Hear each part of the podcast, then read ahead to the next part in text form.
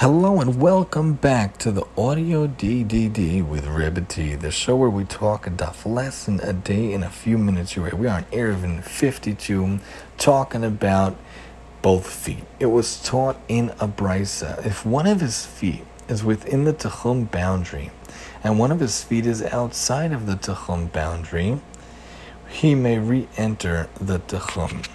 So this to me brings to mind the idea of both feet planted firmly on the floor. Yesterday we talked about the idea of being present in the moment, and this builds on that idea. A lot of times we have our foot half in and half out of the building, half in and half out of the room.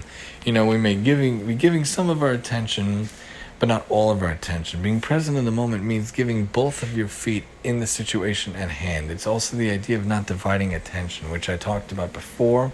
Very difficult to divide attention, even if science says, quote unquote, the female brain can do it and the male can't. I don't believe anyone can really divide attention. If I'm talking to you and you're on your phone, you're not really listening. If I'm trying to watch something with you and you're on your phone, you're not really watching and paying attention with me. If my kid is trying to talk to me and on my phone, I have no idea what he's saying. And if I'm trying to do work while listening to a shiur, while trying to read a story, I'm not going to know anything. I can't do three things at once. I could barely do one thing at once. We got to make sure that both feet are firmly planted on the floor. That means also not to be too much a dreamer, too much an exaggerator, or too much a realist. We shouldn't be on the floor, but we shouldn't be head in the clouds. We should have both feet firmly planted on the floor, present in the moment. Of course, we have to plan and we have to dream, but we also have to be realistic and practical for the moment. Don't think about what's going to happen in 35 years. Be present in the moment and have both feet firmly planted on the floor. And if you're involved in something, you're engaged in something, don't do it half witted.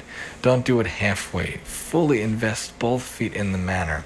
If you're going to study something, you're going to study for a doctor, you're going to go for the art degree, you're going to go for the music degree, don't do it halfway. Don't do it half butted, is the phrase that I grew up with from one of my siblings trying to put your both feet forward, put your full weight in. Don't do things halfway.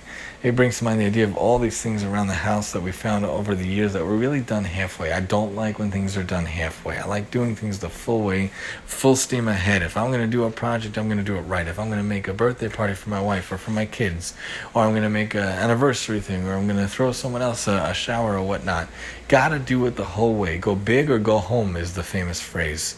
And that goes in line with the idea of being generous generous. Don't be skimpy. Don't be generous. Oh, I'm going to buy you this one outfit now for the next 20 years.